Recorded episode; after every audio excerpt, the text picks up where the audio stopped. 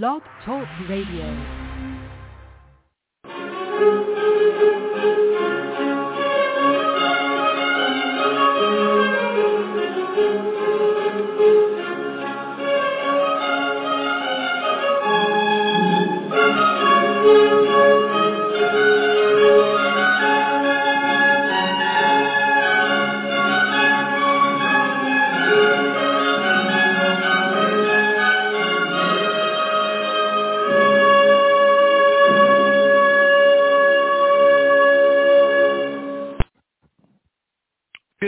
Everyone, and welcome to the 2023 U.S. Open Cup Round 1 Review Show. I'm your host, Daniel Forestine, here on the Forestine's Fire American Soccer Show. And tonight, we review the opening round of the 2023 edition of this wonderful tournament. It is back on, and it did not disappoint whatsoever. Amazing matches in the opening round involving amateurs and the national leagues of the NPSL, USL League 2, and of course those amateur teams that did qualify through the 4 months of grueling qualification round tournament involving those teams reaching for the U.S. Open Cup proper edition in 2023.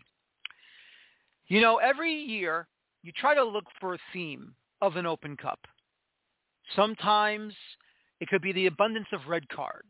Sometimes the amount of penalty shootouts per round that we have. Sometimes it could be the game-winning goal is an own goal by the opposition to give their opponents the big victory. Something crazy. Something screwy, something nutty. Well, in this opening round, we've had 6 matches being involved with red cards. But 4 out of the 6 red cards that led to, after extra time and into the penalty kick shootout or after the penalty kick shootout, the winners that advanced to the second round, winning the penalty kick shootout, was the teams who were down a man for the rest of the match. 4 out of the 6 were the winners advancing into the second round after going through extra time and or the penalty kick shootout. And ladies and gentlemen, that was unbelievable. Now, hopefully, that narrative or that trend will continue into the second round of the U.S. Open Cup, which will have a lot more games, of course. But you just got to say the drama, the energy, and the amazing moments that we watched in these games. I shouldn't say it's a game. It's in all these games. In the opening round, Tuesday, Wednesday, Thursday, nothing short of unbelievable moments in the U.S. Open Cup. I mean, what we saw from some of these first-timers, kind of like Nona FC, defeating Club de Leon B. You also saw a big moment, of course. Look, Tulsa Athletic playing a strong, clean game, defeating the Brazos Valley Cavalry 1-0. Of course, the Des Moines Menace. What can you say about the Des Moines Menace right now? The amateur team coming from USL League 2. Hopefully they will go into the pro league section, the professional level, because what they have done for themselves and for soccer in the state of Iowa has been nothing short but brilliance, absolute brilliance. And once again, they proved their dominance in the opening rounds. Probably could do that again in the second round. We'll see how far they can go. It's been a while since they've gone deep into the Open Cup, but once again, that is the club. These are one of those legacy clubs that always qualifies for the Open Cup and always wants to do something big in the Open Cup. So the hope we all have for Des Moines, they go deep into the next round, and everything is going to be absolutely fantastic. You want to know what else is fantastic? Once again, the king of creating professional soccer clubs in the United States, Peter Wilt. Peter has done it again. Now, obviously running, not just starting the Chicago Fire in Major League Soccer, not just having Indy 11 that was at the time in the NASL, now in USL Championship, Forward Madison in USL League One, Chicago House now being involved, originally with NISA, now into the amateur ranks, Chicago House. And they come up big with a 1-0 victory over the Bavarian United from the team from Milwaukee. Just unbelievable with a single goal. I would say it was a fairly even match until the back end of regulation, where their goalkeeper found a big, big way to keep that ball out of Chicago House's net. And if you go on Peter Wilt's Twitter account, there's a picture of him showing off, as always, the 4 championship rings involving the Chicago Fire winning the U.S. Open Cup. You can say that the players were the ones that defeated Bavarian United. I'll say it was Peter Wilt's championship rings that was shining brightly and distracting the other side. Intentionally or unintentionally, you can make whatever claim you want. That's fine. I just feel like he's the one that always puts the proper context into how the U.S. Open Cup should be handled and how it should be defended, and at the same time being fought for. And for him, as an owner or as a member of the front office, which however you want to call it, that is the first victory in the very first round of the Open Cup for Peter Wilt. So say whatever you want about the man. He always takes this tournament seriously, and he puts everything on the table. And it's just wonderful to see that. It's just wonderful to have him do that. And Peter Wilt, in my opinion, always shows what his intentions are when we get to the U.S. Open Cup. It's just absolutely incredible.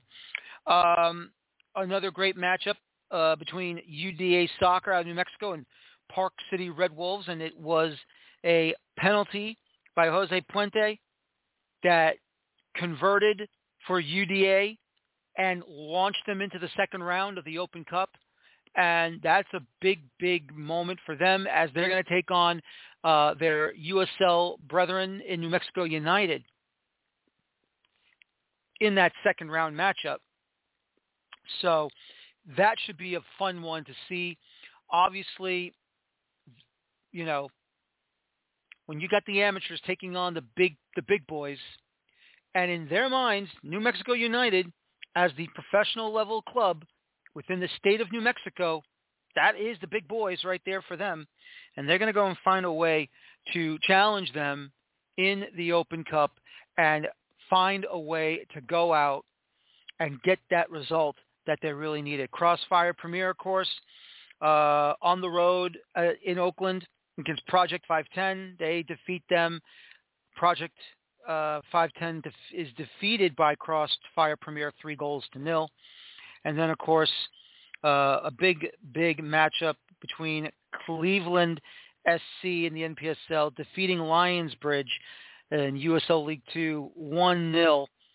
And, of course, that's one of those games I was talking about. Their match winner, they had a man sent off, Cleveland SC, and they advanced into the second round by holding off Lionsbridge all night long. And then, of course, from New York State, just the first suburb north of New York City, Lansdowne Yonkers, the boys with a 2-1 victory, comeback victory, as they visited Hartford City, and will, of course, be heading back to Hartford to take on Athletic in USL Championship. So they're going back to the same stadium to face both Hartford teams in succession, first with Hartford City in the first round, and then, of course, Hartford Athletic of USL Championship in the second round. That's going to be a tighter and tougher matchup for Lansdowne, but knowing them, they'll take the initiative, and they're going to go find a way to go and get that victory for themselves, obviously. So that is what we are all going to take a look for, to see what's going to happen, and all you can do is hope for a great match. Hope for a great match, and we'll see what happens moving on forward. And, of course, when we find out about more streams coming for the Open Cup, I'll let you know on the For Your Scenes Fire American Soccer Show when those games will be televised during the Open Cup, for the Open Cup. But once again, ladies and gentlemen, the opening round was absolutely fantastic. The opening round was filled with excitement. 3 days filled with excitement. Just enjoying ourselves with tons and tons of excitement. Action. Beautiful goals. Beautiful moments. At times, maybe a heart-wrenching moment here and there. But all you can say is, for the Open Cup, it was absolutely magnificent. And I got to tell you, it was awesome.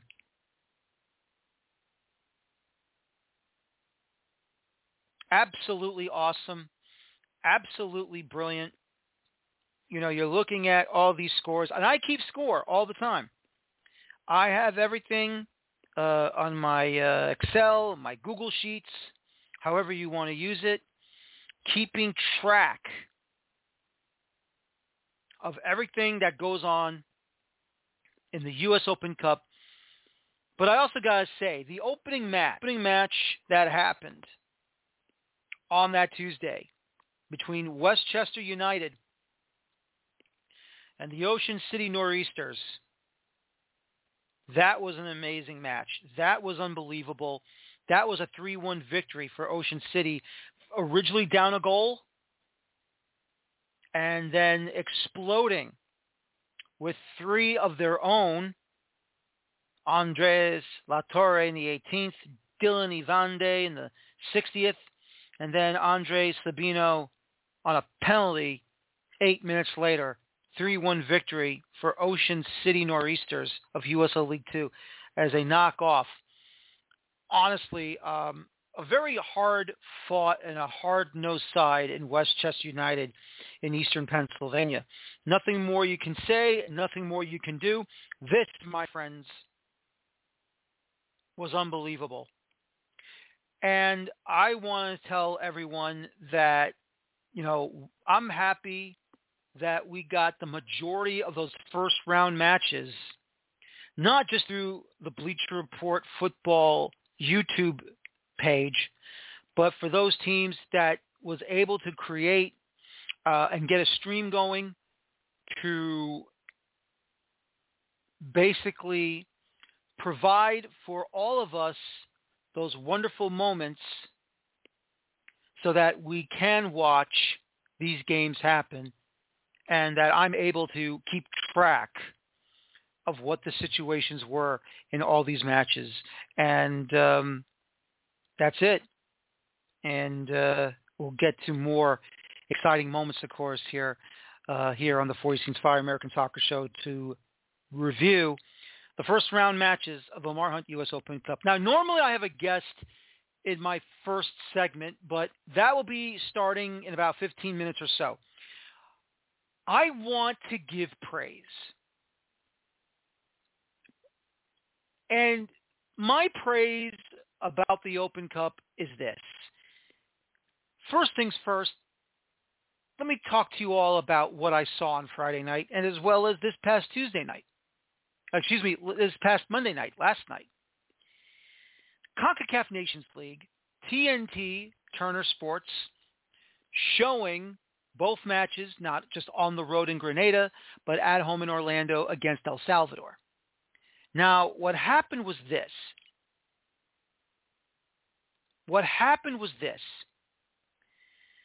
After the games were done, you're watching the post-match show, both on TNT.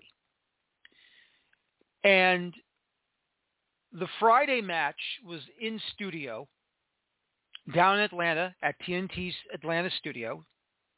And it was this set that they used for the pregame and the postgame show that the NHL on TNT uses.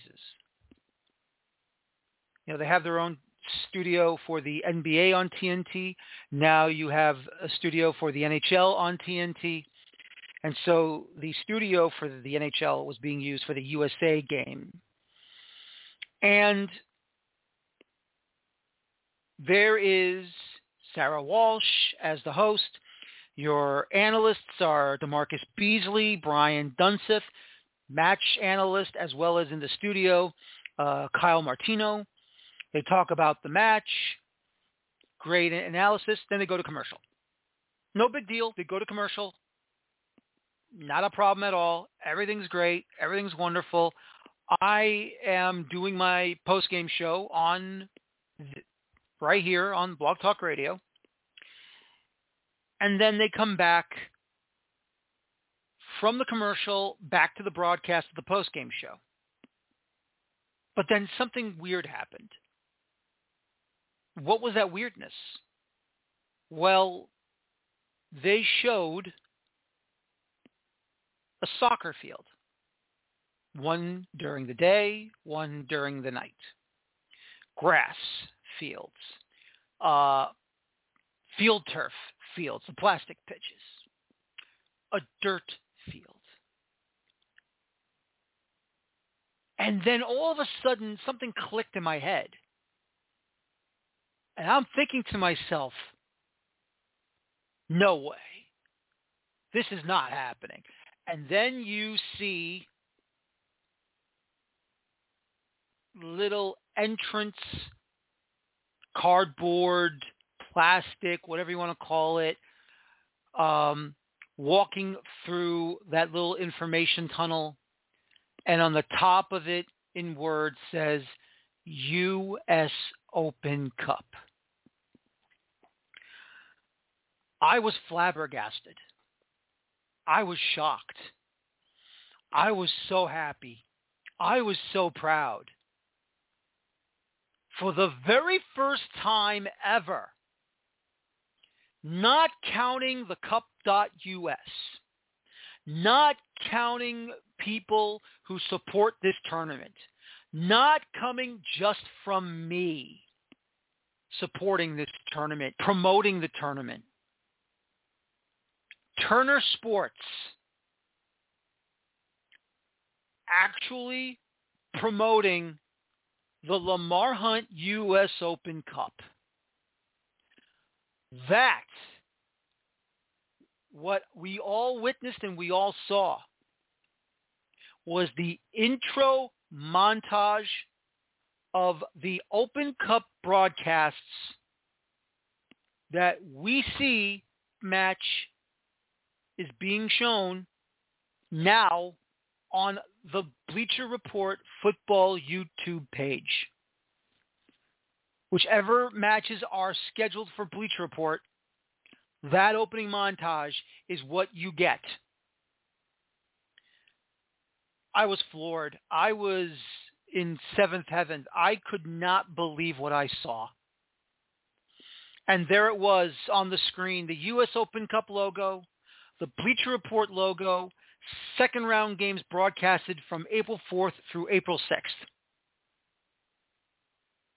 That was unbelievable. There it is. And then on Tuesday, post-match, after interviewing goalkeeper Matt Turner after his baby gender reveal party after the match, him and his wife are having a second child, and I believe it's a girl because it didn't look like it was the blue powder. It looked like a pinkish, whitish powder. So I will go with it's a girl. After interviewing Matt Turner, when the match was over, at the near side table for the TNT crew, once again, another promotion of the U.S. Open Cup. Now, as we all know, Orlando City won the tournament last year. What's next? What is next to the TNT U.S. Soccer broadcast crew, the production crew for the pregame and the postgame? The actual trophy itself. They have done more. Turner Sports has done more promoting already than ESPN, Fox Sports, and Gold TV combined for this tournament. They have done more already on two U.S. men's national team broadcasts discussing the Open Cup. On that Friday post-game show, DeMarcus Beasley, three-time Open Cup champion, two with Chicago, one with Houston. Brian Dunseth, Open Cup champion, I think with Columbus. Kyle Martino, also an Open Cup champion with Columbus. And how they professed their love to the Open Cup.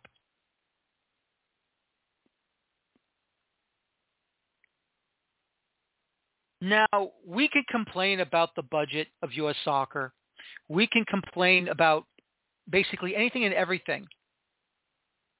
They have done in a negative way, done everything negatively, no matter what. But good on Turner Sports for showing why the Open Cup is important to all of us. Single elimination football. From the opening round all the way to the final. Now, at the moment, Bleacher Report, opening round, second round, I believe also the third round. I truly believe we're going to have Bleacher Report running the Open Cup all the way into the quarterfinals. But from the cup.us, there has been an idea floated around. I believe it was a rumor going around that U.S. Soccer is going to allow VAR into the semifinals and the final of the Open Cup. No VAR at all in all the rounds past years, but it looks like VAR is coming in into both the semifinals and the final. And dare I say it, because Turner will have this year the Stanley Cup Finals on their network. Normally, they will have NBA playoffs, but ESPN ABC will be having all games in the final on their televisions. TNT will probably be showing they will be showing the Stanley Cup Finals this year, so they're going to have the NHL playoffs, or the Stanley Cup playoffs all the way through till middle of June. Would that be something if Turner puts the semifinals and the final on TNT? I'm not saying that I have a true source. I'm not saying that I have knowledge, but wouldn't it be exciting if we would see the Open Cup on both on TNT for both the semifinal games and the final itself? The only time a final was on a major sports network. Gold TV is nice. It's okay. Obviously, when we had Fox Soccer Channel, that's okay. The 1999 Open Cup Final on ESPN between the Colorado Rapids and the now deceased Rochester Raging Rhinos. That, my friends, is unbelievable. That, my friends, is unreal. And that, my friends, is what we should all be striving for. TNT, Turner Sports, now showing why they believe in this sport. And they believe in our national teams, and they also believe in the U.S. Open Cup. This is what we've all been waiting for, hasn't it? This is the tournament that will now finally gain the respect that it finally deserves. This is the tournament that we all talk about. Why is it everybody loves the FA Cup, not just from within England, but from everywhere else? And all the matches are shown on ESPN through their ESPN Plus app. Why? Oh, because it's England? If you love that tournament, don't you love what we do here for the Open Cup? Well, it's the same thing. David knocking off Goliath in a one-and-done scenario. Now, unfortunately, in England, there are replays if the first match ends in a draw. No replays here. No. If you are level after 90 minutes, you go in extra time. And if you're still level after extra time, we go to penalties.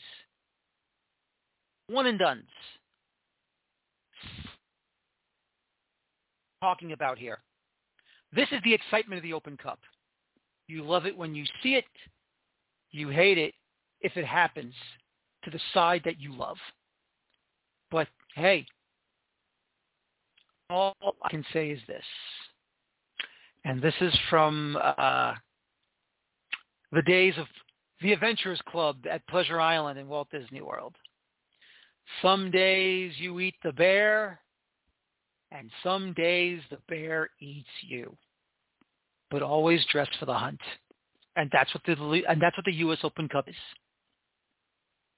Silly, I know. I mean, it stuck with me for a very, very long time. It's just craziness and stuff like that. But let me just say this once again. That is what we have. And we do it every single year, fighting for silverware to be crowned the national champion of American soccer on the professional and the amateur levels, affiliated and associated with U.S. soccer. I was happy. I was ecstatic. I loved it. And I want to see more of it. Continue on promoting the Open Cup. Continue promoting the Open Cup, Turner Sports. Show us why it's important to all of us. And now, do us all a favor. And I'm being serious about this. Bleacher Report. U.S. Soccer, Open Cup Committee. The final round of qualifying for the amateur teams for the next edition of the Open Cup in 2024. How about we have Bleacher Report broadcast all of the remaining December qualifiers? Do that. And let's go ahead and have some fun. Great show for tonight. My first guest through recording, Mr.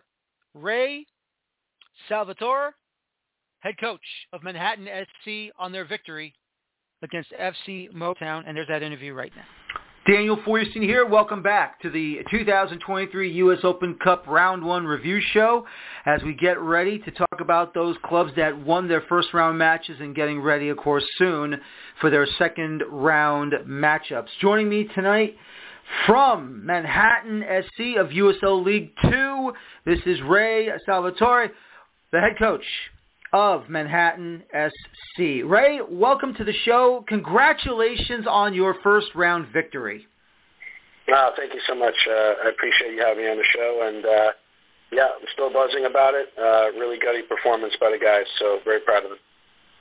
So just out of curiosity for some of us, when did this club get started, and how important was it for you to finally reach that moment that you were going to be involved with the U.S. Open Cup in 2023? Yeah, I mean it's been a long time, long journey. The club was started, Manhattan Soccer Club was started in 1997. Yeah, I've been here 25 years personally myself, so. To see the progression from being a local community youth club to being more on a regional, national level stage at the youth level. We've won a bunch of youth national championships. We've had some pretty significant players, not just in college soccer, but also in the professional ranks. Jack Harrison at Leeds United, he's probably our most prestigious alum, was part of our club and helped us win a USYSA National Championship in 2014, and Jacob Schaffelberg, right now that plays for Nashville, was part of our 2016 National Championship team too. So it's been a steady progression. We joined USL 2 in 2019. Some good learning years there. Those are our first years kind of stepping into a pre-professional environment, mainly college kids, amateurs, and we always ran a U23 team in New York City, and I always tell people there's such a large population here of people, different ethnicities, different backgrounds, and, a lot of soccer going on in New York City. So when we stepped into the pre-professional level, it took us about a couple of seasons to get adjusted to it and see what the demands and the needs were of that to be successful. And, this past summer, summer 2022, we won our division, Metropolitan Division of the Eastern Conference, and in USL 2, and through that we were able to qualify for the Manhattan Open Cup as being a top five finisher in the country, so at that level. So we were excited to hear that. We were excited to qualify, and we wanted to take a step into such an amazing competition that I've known for many, many years, and obviously this country, I believe it's the 107th edition of the Manhattan Open Cup, and New York City in particular, over the years and even over a century now, has had some real presence in the five boroughs in the Manhattan Open Cup. In fact, many teams have actually won the cup in the past. So excited to represent Manhattan in this. And the location you had your match in, of course, was on the campus of the College of Mount St. Vincent. A colleague of mine was really, really happy with the layout of where the field is, of course, right along the Hudson River. That's where you like to charm your opponents and beat them? Well, I don't know if that had much to do with it, but it's a very scenic place. We did a partnership with the College of Mount St. Vincent in terms of their field project that they were involved in, and it's a home for our youth players and also for our pre-professional players. And what a great way to kick off our pre-professional tenure at College of Mount St. Vincent with an Open Cup victory in our first ever game. So yeah, beautiful place, and you should come see it, Dan. It's amazing. Oh, believe me, I bet it is. And, of course, everything's beautiful in the Bronx, that's for sure. Let's go ahead and talk about your first-round matchup with FC Motown. Of course, they are the defending NPSL champions from last season, and a real tough opponent that you had to face against. And down early in this one in the 26th minute, you were scored on by Franco Caetana. And, what was FC Motown's, I guess, game plan to face against you guys? Yeah, I think it was when we first got the draw, we saw that we got FC Motown. We know the organization well. We played them on the USL 2 level, but this was their NPSL National Championship team. We know their roster was filled with players who have not only international experience but MLS experience, and very talented group. Gideon Bogg, great coach, definitely class organization, and you know, we knew that we had to really come out with a good tactical plan against them to be successful. You know, we tried to slow the game down as much as we could, you know, really, you know, cut off any type of counterattacks and allow the game to, you know, get into a little bit of a track meet up and down. I thought we were very compressed and compact and solid. Obviously, you know, Motown showed their quality because even when we were in that kind of in that state, they scored on us. But, you know, it was not an insurmountable lead, and I think the way we played and stuck to the plan helped us conserve energy. And as the game stretched out and we started gaining some confidence and we got level, and that's when the game really opened up in our favor. And I thought that helped us with our conditioning, our legs down the stretch to go after the game and get the result in the overtime. Yep, you really did. And, of course, Bibi Hakim Karamoko gets that equalizer in the 55th minute. Talk about him. Where did you find him, and how important? Obviously, an equalizer is always important in these Open Cup type of tournaments, but what makes him so important for you to make Manhattan SC get these victories? Yeah, I mean, I think it's, I call it the bridge to the pre-professional environment. I mean, Bibi is 17 years old, born in 2005. He's part of our ECNL program on the youth level. We're part of elite clubs nationally. We're very proud members of that organization.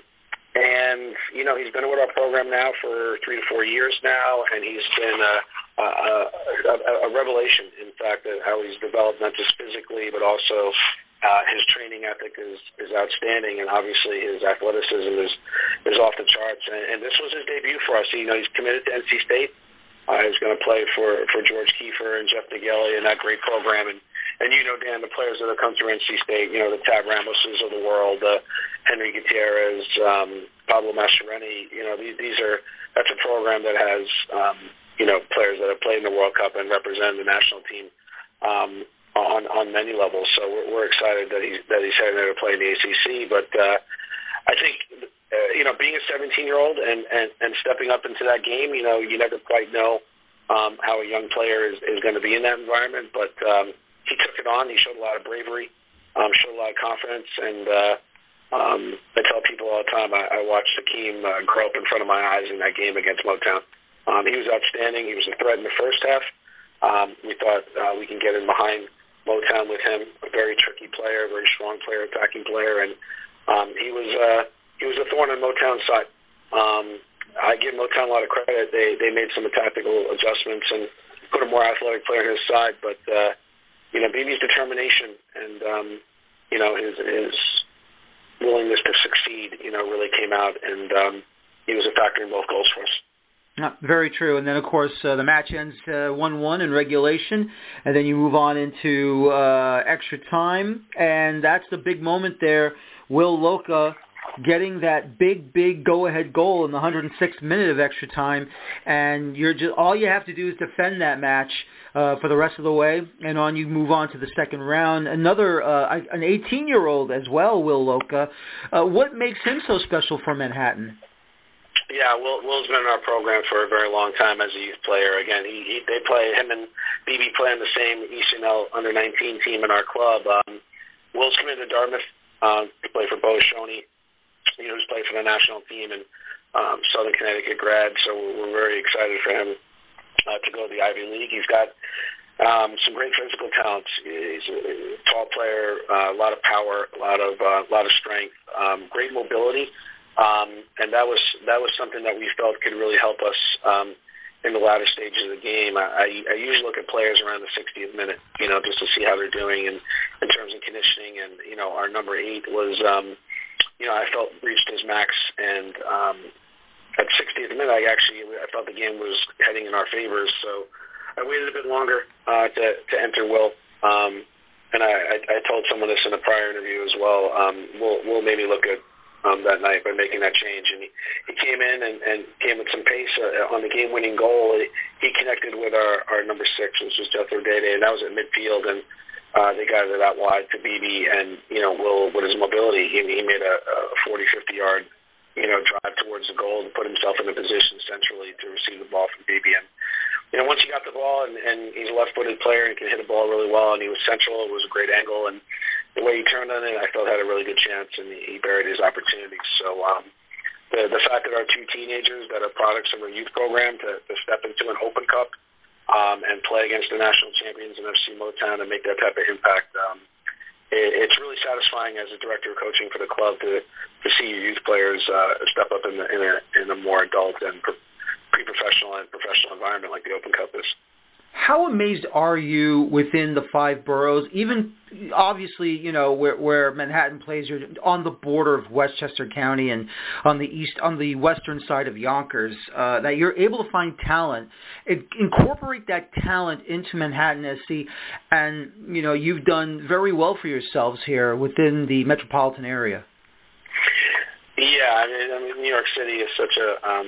you know, to me, it's the epicenter of everything, and I just think it's for soccer as well. It really is a soccer city, and not just the different ethnicities, the large player pool, but we're a program, Manhattan Soccer Club, that takes training seriously, takes practice deeply, and we play a competitive program. We also support high school soccer as well, so I think that's an important thing that we do, where players are here, or they also play at the high school level as well. Martin Jacobson at MLK High School, if you know who he is, very good nationally ranked high school program. Many of their players play from my club, and we have a great relationship there. So it really is community based and community built, and I think we've been doing it now for 25 years, and I think we have a reputation within the five boroughs, and players like Will and Hakim are kind of our shining stars right now, as those players that have come through our program, and we feel they've trained well, and they've hit our pillars that we're looking for in developing players and young people, and we're just excited to see where they can take it from there. But there's many great players coming up through our club, and we're hoping that this type of game, this U.S. Open Cup, and the type of crowd that we have, and the fact it was live streamed and it was showed throughout our community, really inspires our younger players to want to play in that type of environment one day and be the next Will Luoka and be the next Bibi Hakim. So it's just a big inspirational story, and, hopefully it's even more of an ignition moment in our club to get our young players really motivated and playing. Now I'm going to put a friend of yours on the spot here. What's it like working with Paul Nicholas, if you don't mind me asking? Yeah, no, Paul's fantastic. Paul's great. He's part of our administrative executive staff here. I mean, Paul Nicholas, his background with Celtic, and he's probably one of Harvard University's all-time greatest players, and great guy, great sense of humor, great working relationship I have with him, and, he knows the game very, very well, and we have some great conversations. I went to school in Brandeis, so, we were up in the Boston area. He's a little bit older than me, but, we played in the Laza League together up there way back when, and, we share some connections and some stories and some places, and he's a great soccer guy, a great person. So, yeah, Paul Nicholas, happy that he's part of our organization. That's great to hear. And now, of course, your second-round opponent will be up in Western New York against Flower City Union of Rochester. NISA team, it's going to be a difficult matchup with you guys. What are you expecting, and how do you think it's going to be played out? Yeah, this is the next step for our group now, is to step into an environment, a professional team that we're playing in Flower City, step into their environment, go on the road, play a Tuesday night game up there. For me, it's just interesting as a coach to see how your players react in those situations. You really can't prepare for going into another person's environment and adjust to those kind of conditions. So, we have our game plan in place. Our players really have bought into it, and we've shown that we can get the job done, so we're going to go in there very confident and, look to get after the result. So we know it's not going to be handed to us. We know they're a great group, and, Rochester's another great soccer city for anyone that knows the landscape here in New York and New York State.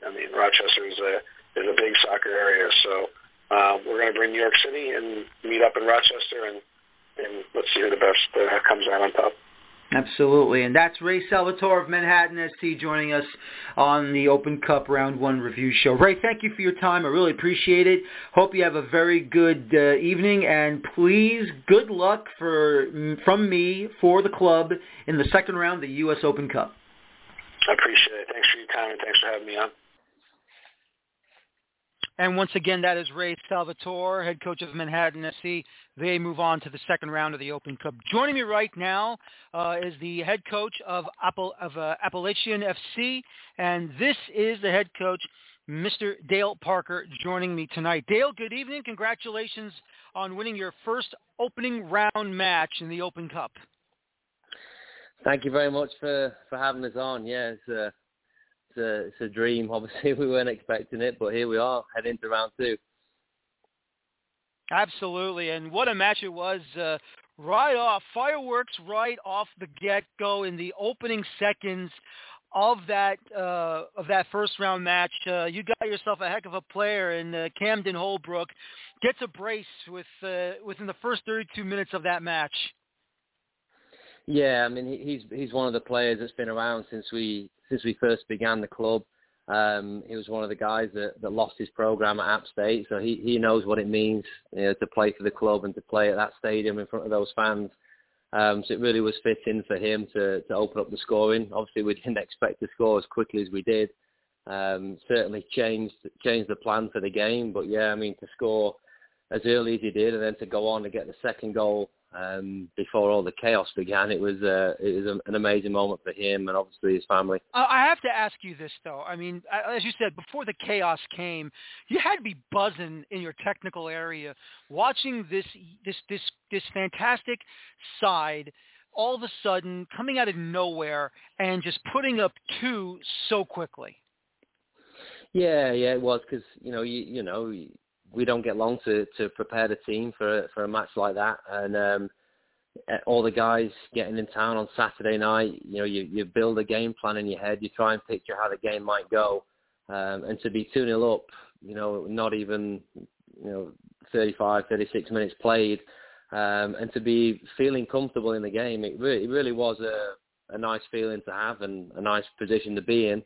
But as you know, especially in cup football, things can turn very, very quickly, and they certainly did on the night. But yeah, those first 36 minutes were quite enjoyable. Some of the best times we've had on the sideline up until that point. But it certainly took a turn after that.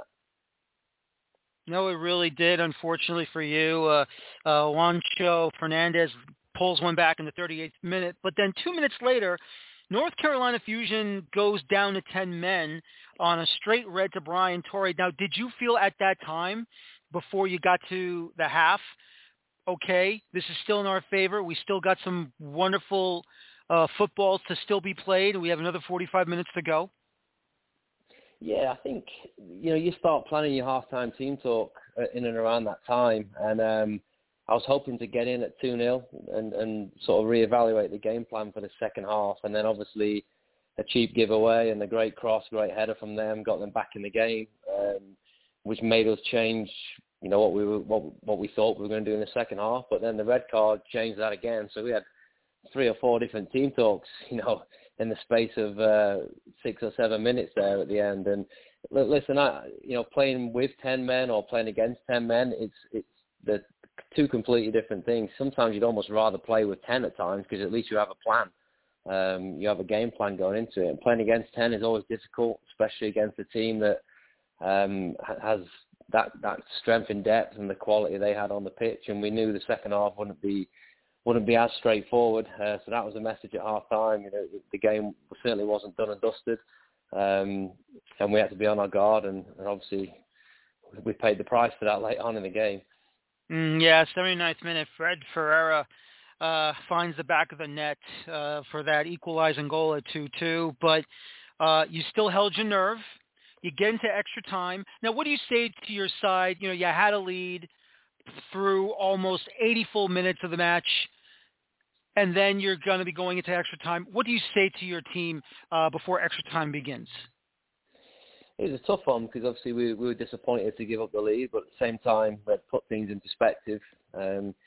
we were still in the match. We were still having success. We had a man up.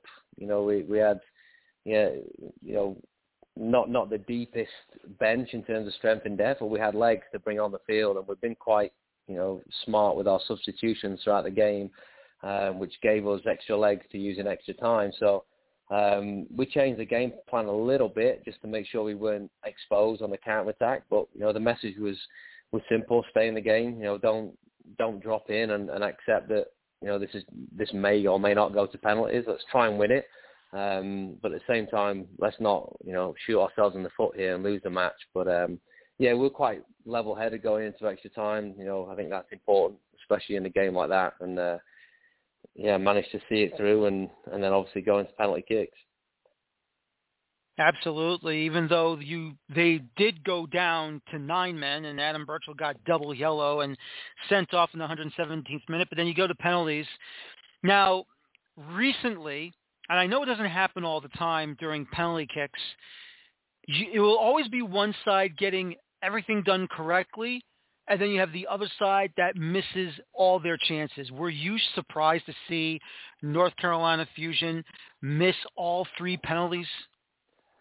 Yes, surprised. I mean, as an English guy, have terrible luck supporting anyone that goes through a penalty shootout. So for me, the dread of penalty kicks is not something I was looking forward to. But yeah, it's always nice when the opponent misses the first one. You know, it kind of balances the nerves a little bit, and it makes every other guy that has to step up there a little less, you know, feeling the pressure a little less. So yeah, to miss all 3, I've never seen it before in a game that I've personally experienced. I've seen it once on TV, you know, but our guys were icy cold. You know, they were very, very well prepared.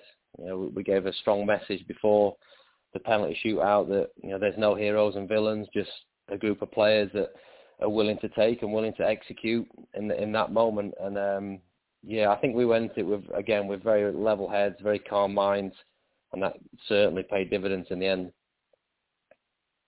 Kevin DeLang was the penalty kick winner for your side and sending you into the second round of the Open Cup. Now, I have to ask you, obviously, how big was the home crowd for your side to root for your side to not only play well, but the hopes and the dreams of advancing to the next round?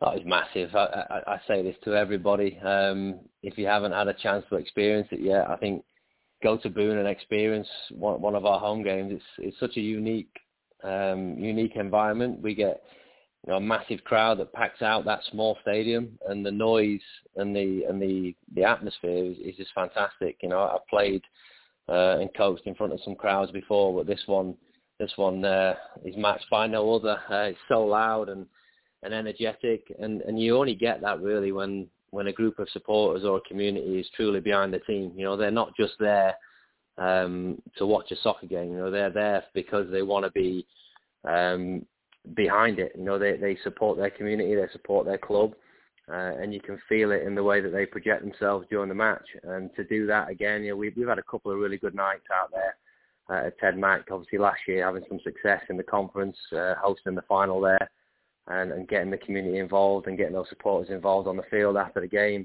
And it was just amazing to do it again on a much bigger scale this time in the Open Cup. So they're a massive factor in our success. They're a massive factor in the way that we want to play the game at home. And hopefully we can bring a large group with us to Charlotte next week.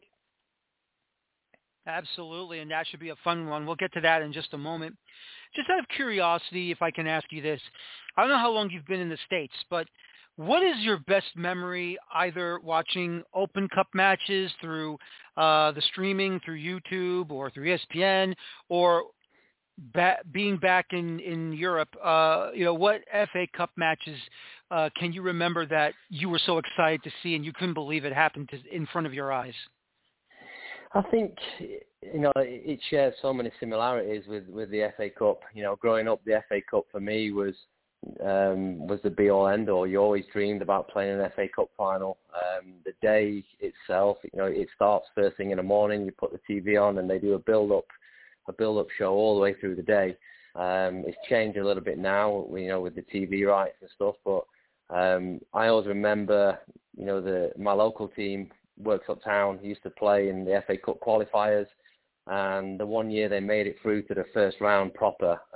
Unfortunately, they played away from home, but I remember hanging on to the radio all day trying to find out how they did. They played Bournemouth away, and they ended up losing the game, and I watched it on Match of the Day, was the show that they watched it, where you watched all the highlights in the evening.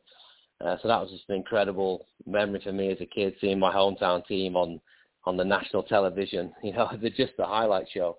And I think I personally took inspiration from last year's Open Cup, watching those teams, you know, having a USL Championship side play in the final.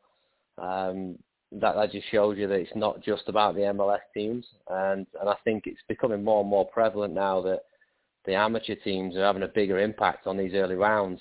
And I think for any young coach that's coaching in MPSL, USL2 or whatever amateur league it is, to get that kind of experience, to get that kind of exposure, it's really motivating. And it ties you to the professional game in a way that I've only ever seen, you know, in England growing up in the FA Cup.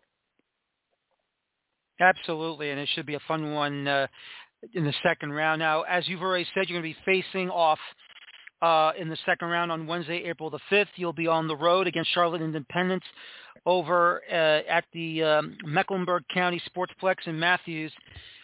What worries you about Charlotte Independence? Because, to be honest, they haven't been that successful in the Open Cup ever since they started playing in USL leagues, whether it be Championship or in USL League One. But what worries you about them? But what advantages do you think you have? I think their recent history in the Open Cup is a worry for us, because they're going to want to put that right. Obviously, they've had a couple of slip-ups here in the last few years, and I'd assume this year they're going to want to make sure it doesn't happen again. So we've got to be prepared for that. I expect a tough game. I expect them to come after us. I don't think they're going to let us have it easy.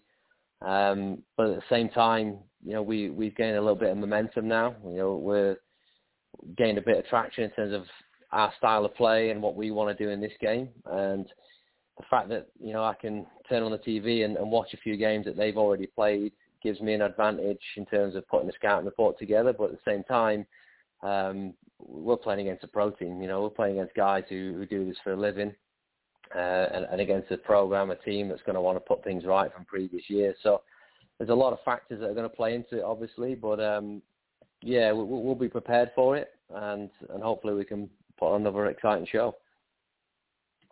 No, absolutely, and, you know, that's the one thing that we're all hoping for.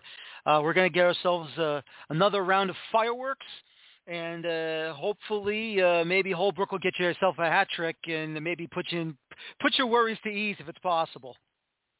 Hopefully, that would be nice. That would be nice. Well, anyway, listen, I just want to say thank you very much for joining me tonight, Dale. Good luck to you and Appalachian FC into the second round, and hopefully you get on this big run, and you'll have stories to tell back home in England, or you know, to your friends and family about what you've done as a manager. So that would be great. I appreciate it. Thanks for having us on the show. Thank you. Have a good night. You too. Thank you. That's Dale Parker, head coach of Appalachian FC. Of course, they're moving on to the second round of the U.S. Open Cup, and that's going to be an exciting time for all of us, and I cannot wait to see what's going to happen there. Joining me right now is head coach for Jacksonville Armada. Oh, my goodness, if you're talking about fireworks, fireworks came to Jacksonville, Florida against Miami United, and they come out smelling like roses, winning in a very long 10-round penalty kick shootout after going 1-1 through regulation and extra time.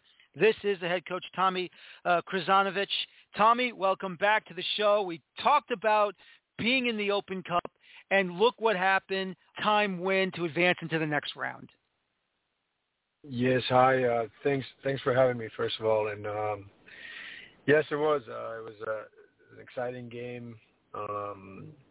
Not something that we had planned for, surely, but, you know, sometimes that's how it goes, and sometimes we have to make some adjustments, and luckily we were able to walk away on the winning side of things, and are looking forward to the next round.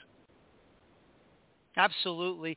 I mean, look, if I can ask you this, obviously Miami United, once in NPSL, now obviously probably back down the amateur levels, but you've played them many, many times in the past. I mean, how difficult has this club been for you when they were in the NPSL league? Really good club, really good organization.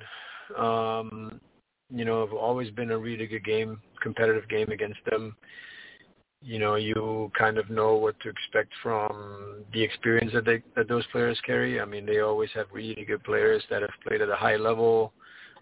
They're now Miami-based and train, play year-round, whether it was the NPSL and during the summer, or even a competitive local league that they play in, and regional league. So, you know, we knew that we would be matched up with guys that carry a lot of experience, that were quite savvy on the ball, off the ball, that knew how to manage the game. For us, it came down to, you know, playing in front of the crowd, playing for the crowd, for the community, and I think that's what carried us, even when it got a little bit tougher for us after the 85th. And yeah, it's what carried us through the next 30. So it really seemed very even between both your teams. I mean, it really looked like a slugfest out there. You're trading chances, battles with the ball, all over the pitch. I mean, that's what it looked like from watching you guys on the stream through YouTube. Is that what it felt like for you on the pitch? Yeah, I thought it was a decently even game, in possession, out of possession. We wanted to do some things a little bit cleaner in possession of the ball, and especially in the attacking half. But I also, you know, we also understand that, you know, it was a fairly new group to us as well, with a mix of a couple of former pros, a couple players that are in between contracts now, some local players, and then a mix of some academy players. Walking away from this game, you know, bringing in the mix that we had, I was really pleased with the defensive side of things and the organization, and really for the group to stick to the be disciplined and stick to the responsibilities. But yeah, I definitely think we could have done a better job on the ball and created more chances, and more dangerous at times. Something that we're going to work on next week early, and see if we can adjust. Absolutely. You know, talk about Micah Thomas, obviously. I thought he was excellent when he converted that chance in the 42nd minute for you guys before the equalizer came, a couple minutes after the second half started. But, I mean, he did put himself in a bad position, getting two yellows and then sent off in the 84th minute. Have you admonished him yet for his second yellow card? Because I think we can all agree, I don't think that was a yellow for the being sent off. Yeah, you know, it's tough. It's a learning moment, definitely, for him. He's a young player, and you know, there is an opportunity here for him to make this experience and really know what consequences a first or a second yellow could have.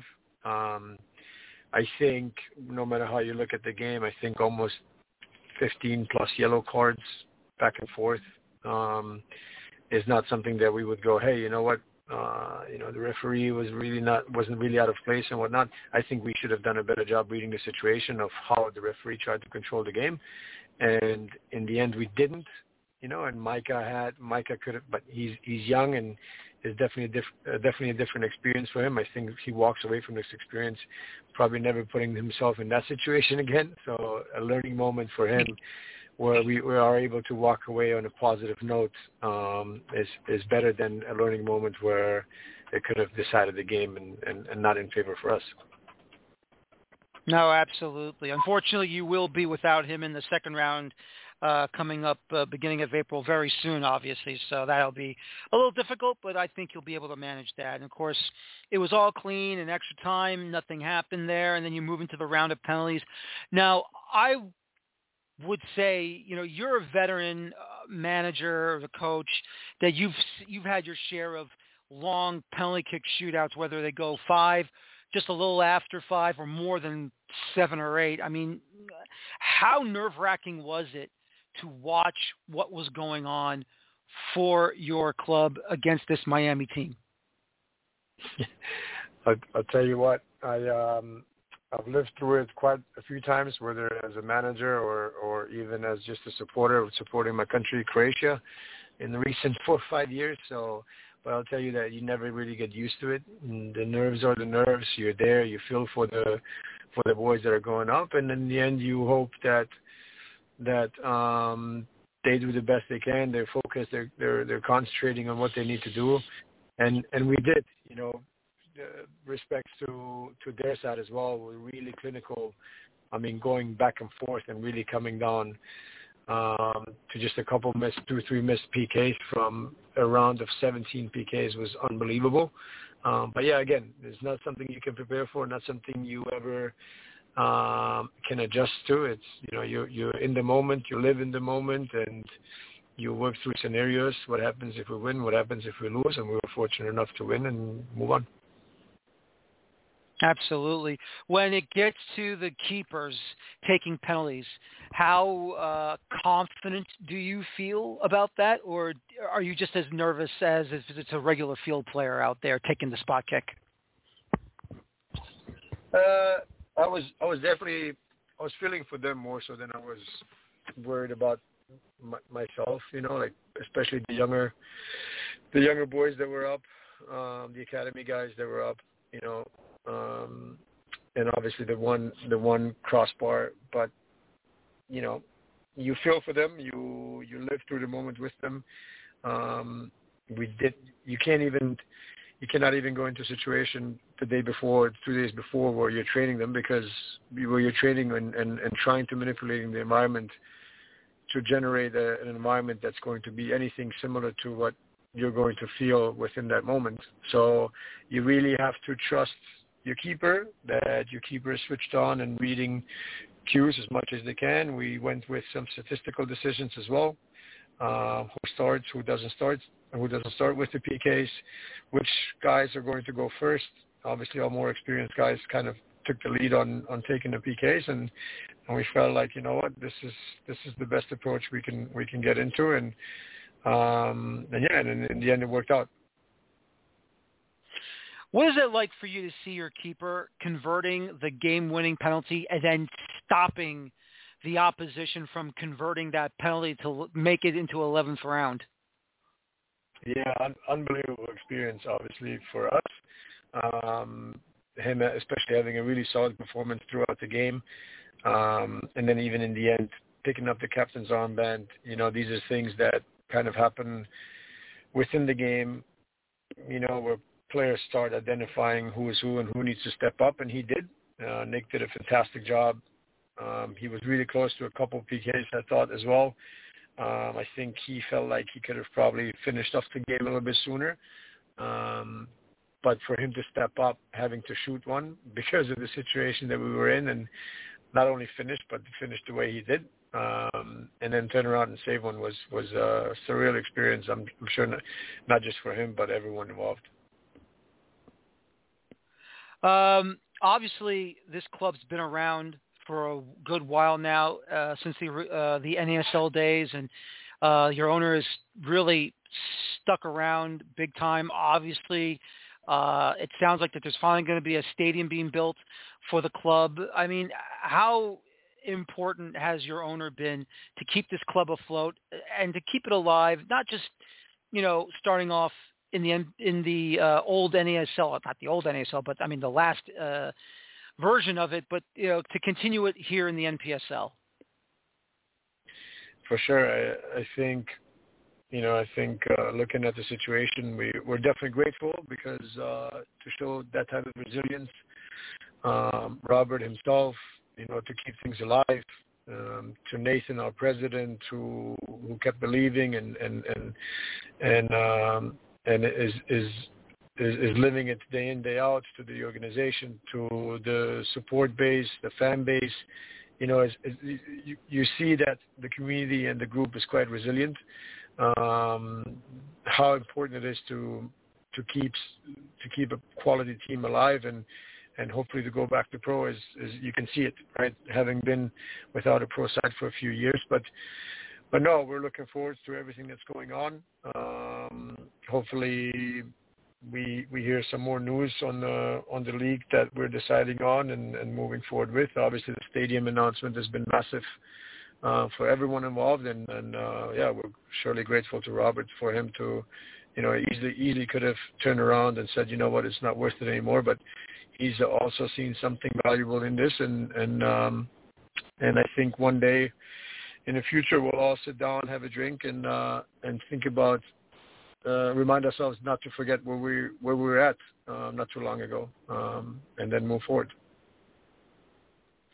Now, your opponents are going to be in the second round, Miami FC out of the USL Championship League. You'll be on the road taking them on at FIU Soccer Stadium. What is about Miami? Well, then again, it's another Miami club, isn't it, that you got to face? There's too many clubs in Miami to count. I don't know how you can do it. I can't. But yes. Honestly, though, what is it about Miami FC that's going to give you worries? But what have you seen from them from last year and whatever games they've started with this year that you feel confident that you're going to be able to move on into the third round? No, I don't know. I think what we're going to look to do is enjoy the moment of being able to play a pro side and within the pro setting. I'll tell you that I'm pretty sure they have more to lose than we do, and that's the approach that we're going to go into the game with. At the end, you know, whether we're going to lose and walk away from that situation, we'll have hopefully become better, not just better players, better men, better organization, and reflect on it and see what we can do. If we win, fantastic, we'll reorganize again and do our homework, do our bits and pieces to prepare as much as we can and play to our strength and not really try not to micromanage everything, because you can't. You know, this is a group put together that's really enjoying playing together, that's enjoying training together, and we're going to keep it at that. Keep it simple and try to enjoy the experience as much as we can.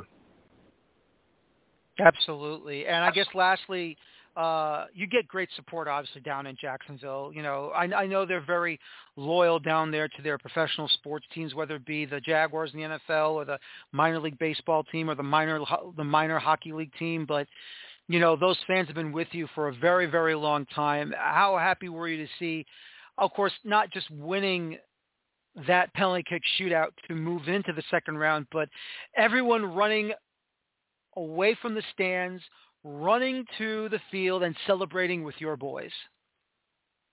Yeah, that's what it's all about, right? I mean, creating moments like this for a fan base is really what we can hope to do. Making games exciting. That's always been my goal as a coach, is to be able to go into games and not just win them, but make them exciting, make people be able to want to watch and come out and support this group and live through those moments with us. And I thought we did a good job at that, and we provided an interesting game, maybe not exactly the way we wanted to. But yeah, it's fantastic to have that group behind you and you know, whether they've been with us for years, or whether it's even the younger ones that are starting to grow up, that see how much this game matters. I think overall for the development of the game within the United States, is so important that younger players are able to go out and see these games in person and live, because they really get a feel for the game and what it's all about.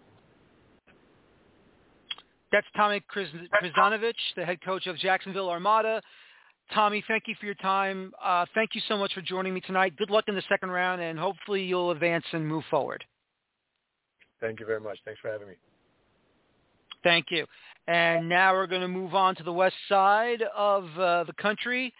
El Farolito pulling off an amazing victory in the Open Cup in extra time as they take out a plucky and a dangerous Inter San Francisco side, winning this one 3-0. Joining me right now, the head coach, Santiago Lopez of El Farolito, joining me. Santiago, welcome back to the show.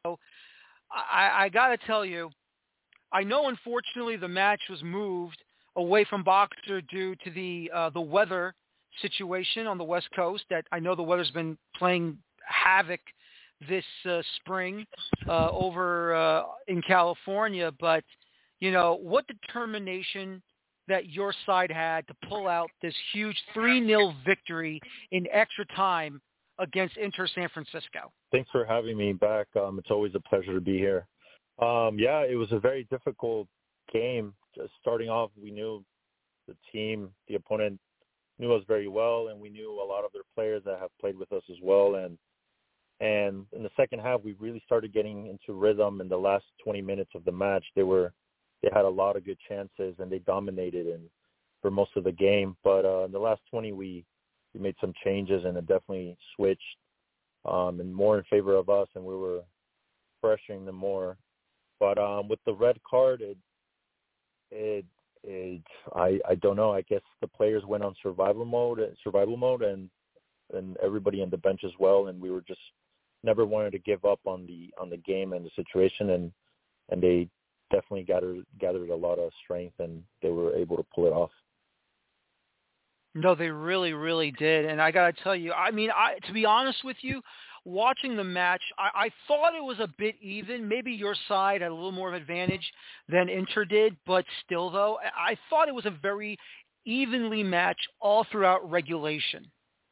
Yeah, they in possession-wise, I think it was pretty much the same, and shots, I think, were pretty much the same, but in my perspective, they were much more dangerous than us in certain goal-scoring situations. But we're very fortunate that they didn't go in, and they had their opportunity, and they didn't take advantage of it. And that's how the game is. If you know, you got to put them in, and if you don't, these type of things could happen at the end of the game. You know, I referenced, you know, 6 of these games, 4 of the 6. The home side got a man sent off, but somehow they won the match, or at least won it through penalties and then advanced to the next round. That was your side. I mean, when Hebert Soto got sent off for that straight red, I mean, like, I agree with you. I mean, I thought, oh, my God, you guys are done for, because I don't know how Farolito is going to survive this. And then you go into extra time, as you said, survival mode kicked in, and you know, that was amazing to watch how your boys all of a sudden get 2 goals within a 4 to 5 minute span just after the start of extra time. Yeah. We actually do focus on keeping it very simple in the set pieces, and we have some key players going up on those situations, and we were very fortunate that it finally it worked out, and we scored on those 2 early corner kicks in the extra time. And at the end of regulation, everybody was very, very motivated that, you know, we could pull this off, especially with the formation that we were playing. We just had to pull back 1 attacking player and to fill in that spot of Soto, and we basically maintained the same formation and playing out through the wings and trying to keep possession in the middle. And, yeah, we were very fortunate that it worked out, and credit to them because they knew us very well, and they played a very high-tempo game, and they were very aggressive in all lines, and they were very, very organized. So we expected that for sure, but we were just waiting for it to break in. No, absolutely. And if I can ask you this, I mean, when you get to the end of regulation, did you give a speech to the guys, or did the guys just self-motivate themselves? Like you said, I know you said that, you know, they're already on survival mode, but did you have to say something, or did you just let them talk amongst themselves and, you know, pump themselves up to attack in that extra time? Sometimes the players itself, they start regrouping and mentioning, and that's where you start learning and listening to them more. and getting to learn more from them. And during that time, I honestly just, I just sat, I stood quiet and I listened to everything they were saying, and they were organizing everything. And I'm very fortunate to have so many, you know, all these players that really do care about the project and the club and the situation and trying to pull this off. And they knew that it was either, you know, kill or die. And they knew that, and they were motivating themselves 100%. And at the end, I just kind of told them a little bit of, you know, to maintain focus on their individual goals and to be very confident, because I knew that they were very talented and they were prepared for this obstacle, and they definitely did it. Talk about Jonathan Mascara. He's the one that opened the scoring in extra time. Where did you find him, and how important of a player is he for this El Farolito side? Yeah, him, like everybody else, are very, very, very important. He's been – this is his first year in the club. He's a friend of another center, our old captain from last season, center back as well, is not playing with us anymore. He basically recommended me to him, and I went to go see him play, and it was just a no-brainer. I invited him over, and he's a starting center back, and he's also a very big, very important person in the motivational and psychological aspect of the group. He's one of the most experienced ones, so he adapts to any situation, and he talks to everybody in the group, either if you're an 18-year-old or a 30-year-old. He treats everybody the same, so he's a big-time player for sure. And John Quinones gets that second goal 5 minutes later, another important player for your side. And what are his best attributes when he's attacking with the ball? Well, he definitely is. He's very good on the one-on-one situations. He's very quick. He's quick with his feet. He knows how to dribble. He could use both feet. He likes to cross, and he also likes to make inside runs and try to look for those 1-2 wall passes. So, yeah, he's very intelligent and very young. He's one of the youngest players in the squad, so we're looking forward to working with him this season, and hopefully he can attract some attention and he can get a professional contract in the future. Very, very good to hear that. Excuse me. And, of course, Cesar Benitez gets that final goal in the second half of extra time in the 113th minute. And basically that's it. You're already stamping your ticket to the second round of the Open Cup. Just an amazing match all over the place. I mean, I give Inter San Francisco a lot of credit as well, being the man up, but just your guys able to push forward and finding the way to get that big, big victory to move on to the next round. That was unbelievable. Have you ever seen your side be this strong whenever it's been down a man like this? Yeah. Before joining the NPSL, our last season in the San Francisco League, we were playing the final with the historic Olympic Club at Boxer Stadium, and we were down 2-0 at halftime. And this is the final of the league match, and sorry, of the league. And we ended up winning 3-2 with a man down. So that's happened before. And then qualifying for the 2017 Open Cup, we were in Lake Forest playing against Strikers FC on the second round of the qualifiers. In 35 minutes, we went down 2 men. We were playing with 9, and we ended up winning 2-1 that game, and we ended up qualifying to the Open Cup that year as well.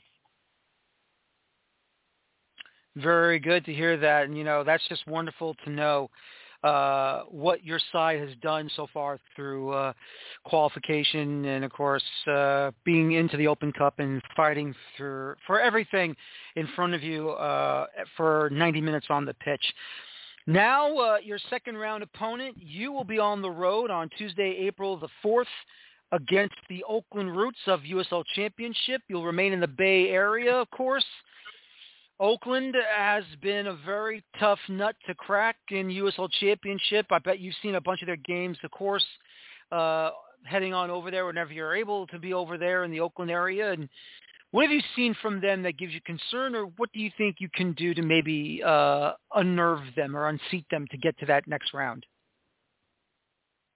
Yeah, I've been watching some of their games, and I do know some of their players from last season, and they've maintained a large amount of their last season players into this one. I know how they like to play. They're very high tempo. They like to pressure. They also are very good in staying back and staying compact and defending and looking for the counter. I know that there's a lot of cup sets in U.S., in the cup in previous years. Previously, when we've played against a USL championship roster, they normally field half of their starters with half of other players are not getting a lot of minutes because they have a larger roster, and other USL championship teams as well. They do that in the country. But for this one, we're up for a very tough test because Oakland Roots doesn't have a deep roster. So they're going to be fielding more than 80% of their starters. I am expecting that. So it's going to be very, very tough. They're a very organized team. And in all lines, they have amazing players that have MLS experience, and right now they're trying to get into rhythm with their new season, and they've only played two because last week they couldn't play because they had some stadium issues. So I'm very confident they're going to play their starting 11, and it's going to be a tough one. Now, if I can ask you this, and I know it's kind of rare in the Open Cup, but being moved out of Boxer to be where you were for your home match, apparently there was a doubleheader as well. Project 510 took on Crossfire Premier at that same stadium later on in the evening. Did you go back to watch that match? Did you see what goes on with that one? I mean, what was that for you if you were able to see that? No, unfortunately, we were busy with our post-game activities, making sure the players got home safely. We went, to go eat and everything. We, unfortunately, wasn't able to watch the game.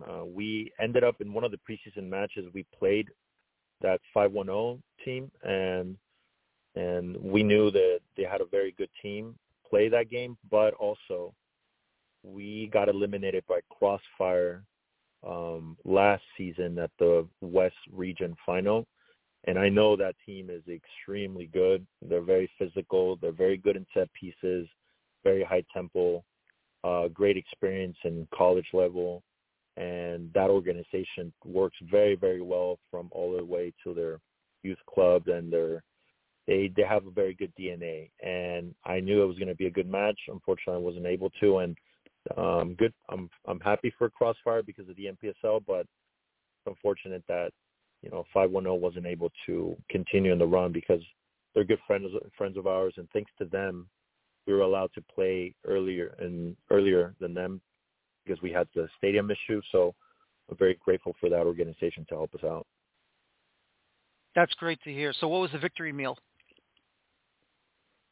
We actually went to eat at one of the restaurants of the club, El Farolito, in San Francisco. That's absolutely fantastic. What's the best dish there?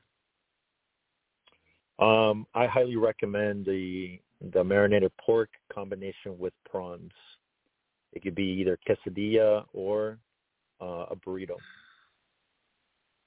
I gotta find a Kleenex tissue now. I'm already drooling. Oh boy, I gotta make a trip now over there to see you. I gotta go. Absolutely. Okay. Yeah. I got it right down on my calendar. Plenty of that. All right. Good. Well, I guess that'll be my next victory meal as well. Santiago, listen, thank you so much for joining me tonight. Good luck in the next round of the Open Cup, and hopefully you'll move on and start a run here. Absolutely. Thank you so much for having me, and congratulations to everybody who has qualified. Absolutely. Thank you. Have a good night. You too.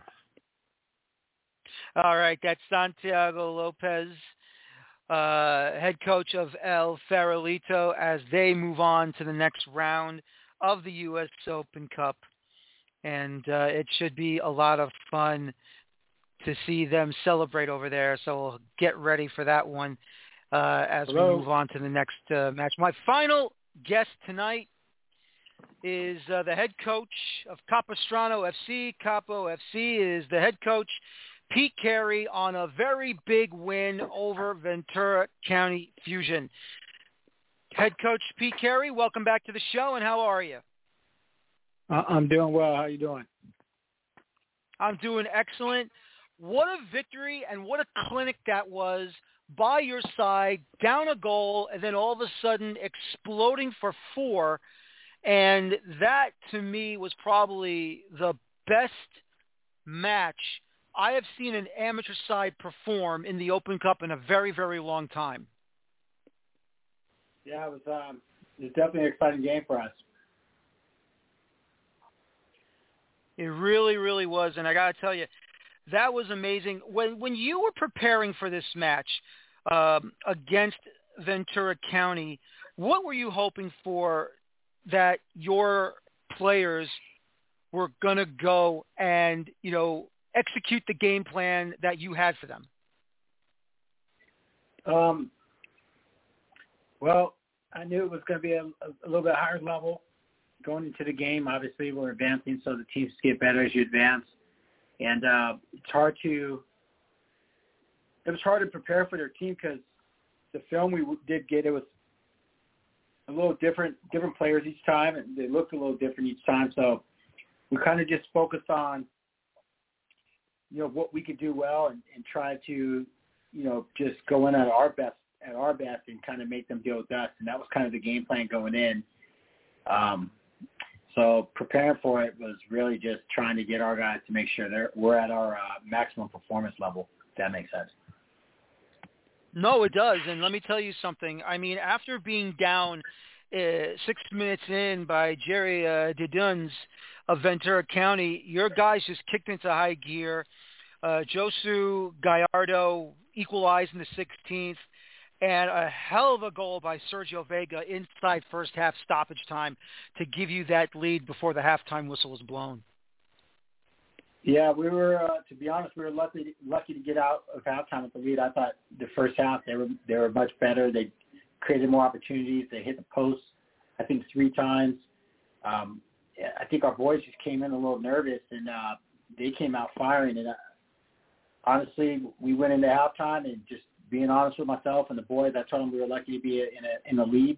That's soccer sometimes. It's not the team that's playing the best. It's the one that can finish their chances. And fortunately, we were able to finish our chances, and while they were the better team for the first half, you know. But we walked out of there in a very good spot with that, with the way that played out with 2-1 lead going into halftime.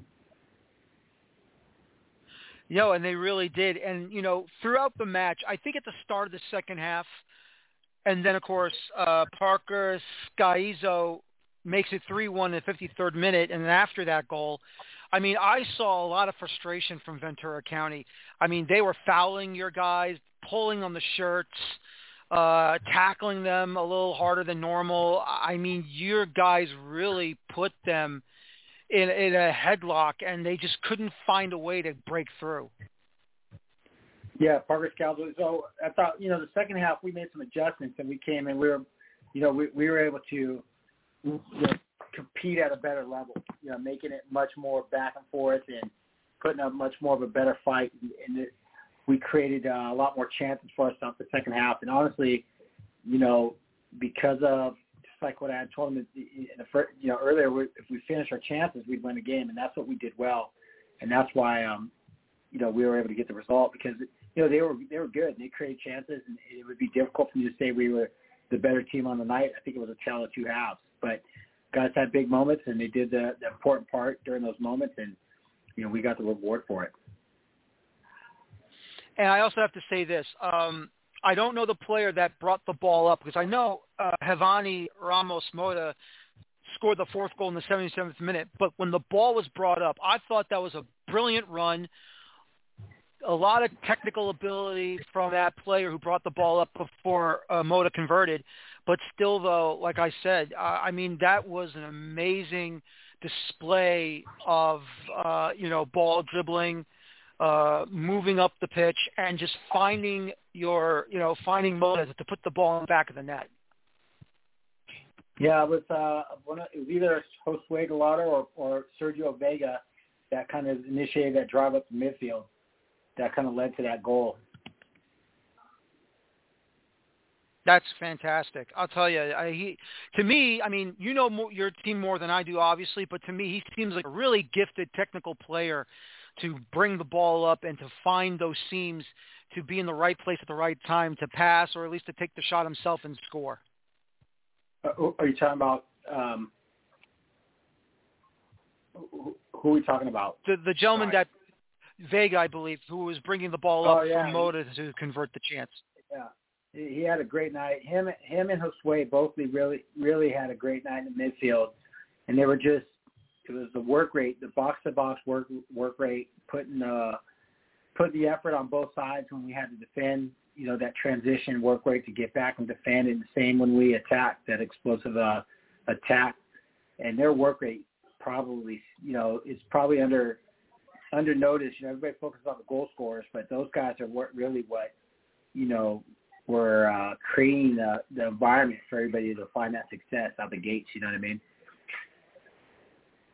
No, I really, really do. Absolutely. And, like I said, that was a great match. Like you said, it was tail two halves. But, I really thought, like I said, I mean, even though you made your adjustments at halftime, I thought you really frustrated Ventura County all throughout the match. And your side, to me, it looked like you were the better side than Ventura was. And you deserved to get the victory and move on to the next round. Yes, sir. Well, I appreciate that. Yeah. No problem at all. Well, I thought we were better the second half, but it'd be hard for me to say that the first half. But at the end of the day, we got the result. That's what matters for us. So. No, absolutely. But you're going to have a tough opponent now, because in your next round, you'll be taking on Orange County SC. Of course, 2 years ago, they won the USL Championship title. 2 years ago, defeating Tampa Bay Rowdies down at Al Lang in St. Pete. This is going to be a really tough opponent for you guys. What have you seen from them? What are you expecting from them? What do you think you can do to take advantage to try and move on to that next round and get on a big run here? Well, obviously that's a big fish for us. So, I see that they're obviously they could be dangerous. All over the field, and it'll be hard to, with the resources they have and being able to bring in international and pro players and in those type of that type of roster compared to what we're bringing up, we're definitely an underdog. And honestly, we're trying not to focus too much on everything they have, because it's more than what we got. So we're trying to focus on what we can do to disrupt their game and try to make some chances and some moments for us to be successful and hopefully, deny them opportunities as much as possible. So I know it'll be the toughest game we've ever had to play. So, but, we're full of confidence right now. The boys are buzzing, and I think we've done everything to earn the right to be here. So, that's been my message to the boys. They belong here because they've earned it. So it's their chance to make a statement and hopefully surprise some people and put our club on the map on a national level. So that's kind of what we're doing. What was any of your supporters visited you over at Ventura County, or when you got back from the match, they waited for you and they cheered you on for the victory? Well, not quite, man. I think we got back at a little bit after midnight, but we did have tremendous support, especially from our youth club and all the kids in our youth club and those, our capital family, as we say, in our community. But we had a lot of support. I've had a lot of people compliment and reach out to us and cheer us on. So it is it's a huge blessing to have that much attention and for these boys to kind of get that feel to see people are watching them and watching the games and cheering on for them that they don't even know about. So it's been great, man. I mean, the guys are really enjoying it, and I'm enjoying watching them live the moment. That's great to see, and that's great to hear. And, look, we're rooting for you to have another make a cup set in the next round. Hopefully that will happen against Orange County over in Irvine. And all I can say is good luck to you and good luck to the boys, and hopefully you make that big victory in the next round. Well, we appreciate the support, man, and we're going to do our best, brother. Have a good night. Thanks for joining me, and you take care. You too. Thank you, sir. Thank you, sir. That's Coach Pete Carey of Capistrano FC, Capo FC, as they are moving on to the next round of the U.S. Open Cup. Now it's time to talk about the schedule for the second round of the U.S. Open Cup for Tuesday, April 4th, Wednesday, April 5th, and Thursday, April 6th. Here it is right now, 7 p.m. games. Forward Madison hosting Chicago House. That's the Peter Wilt Bowl. Bree Stevens Field in Madison, Wisconsin. Miami FC taking on Jacksonville Armada at the FIU Stadium in Miami, Florida. Hartford Athletic will be hosting Lansdowne Yonkers. Once again, the match will be at the Trinity Health Stadium up in Hartford, Connecticut. And one Knoxville SC will be taking on Memphis 901 FC, the Battle of Tennessee, over at the Regal Soccer Stadium in Knoxville. At 7:30 p.m. Eastern Time, we have Detroit City hosting Gold Star Detroit. That's live on the Bleacher Report YouTube channel as well as their app. Also at 7:30 p.m. Eastern Time, Tampa Bay Rowdies hosting Nona FC at Al Lang Stadium in St. Petersburg, Florida. And Flower City Union hosting Manhattan SC at the Rochester Community Sports Complex in Rochester, New York. At 8 o'clock Eastern, Charleston Battery hosting the Savannah Clovers at the Patriots Point Soccer Stadium in Mount Pleasant, South Carolina. At 8:30 p.m. Eastern, San Antonio FC hosting Club de Leon at Toyota Stadium in San Antonio, Texas. New Mexico United will be hosting UDA Soccer at 9 p.m. Eastern at Rio Rancho High School Stadium in Rio Rancho, New Mexico. And finally, also live on Bleacher Report, Oakland Roots hosting El Farolito at the CSUEB Pioneer Stadium in Hayward, California. On Wednesday, April the 5th at 7 p.m., Charlotte Independence will be hosting Appalachian FC at the Mecklenburg County Sportsplex in Matthews, North Carolina. Indy 11 will be hosting the Michigan Stars at the Michael A. Carroll Track and Soccer Stadium in Indianapolis, Indiana. And the Battle of Louisville, Kentucky, or the Battle of Kentucky. It will be Louisville City hosting Lexington Sporting Club at the Lynn Family Stadium, and that will be on Bleacher Report. Loudoun United FC hosting North Carolina FC at Sedgwick Field in Leesburg, Virginia. Almost said Florida. There is a Leesburg in Florida. But it'll be in Leesburg, Virginia, this match. Maryland Bobcats will be hosting Ocean City Nor'easters at the Maryland Sportsplex in Boyd's, Maryland. And at 7:30 p.m. Eastern Time, Chattanooga Red Wolves will be hosting Birmingham Legion at the CHI Memorial Stadium in East Ridge, Tennessee. South Georgia Tormenta hosting Rio Grande Valley of in Texas, the Toros over at Tormenta Stadium in Statesboro, Georgia at 8 p.m. Eastern Time. Des Moines Menace will be hosting Chattanooga FC at the Valley Stadium in West Des Moines, Iowa. That'll be on Bleacher Report. Union Omaha hosting El Paso Locomotive at the Michael G. Morrison SJ Stadium in Omaha, Nebraska.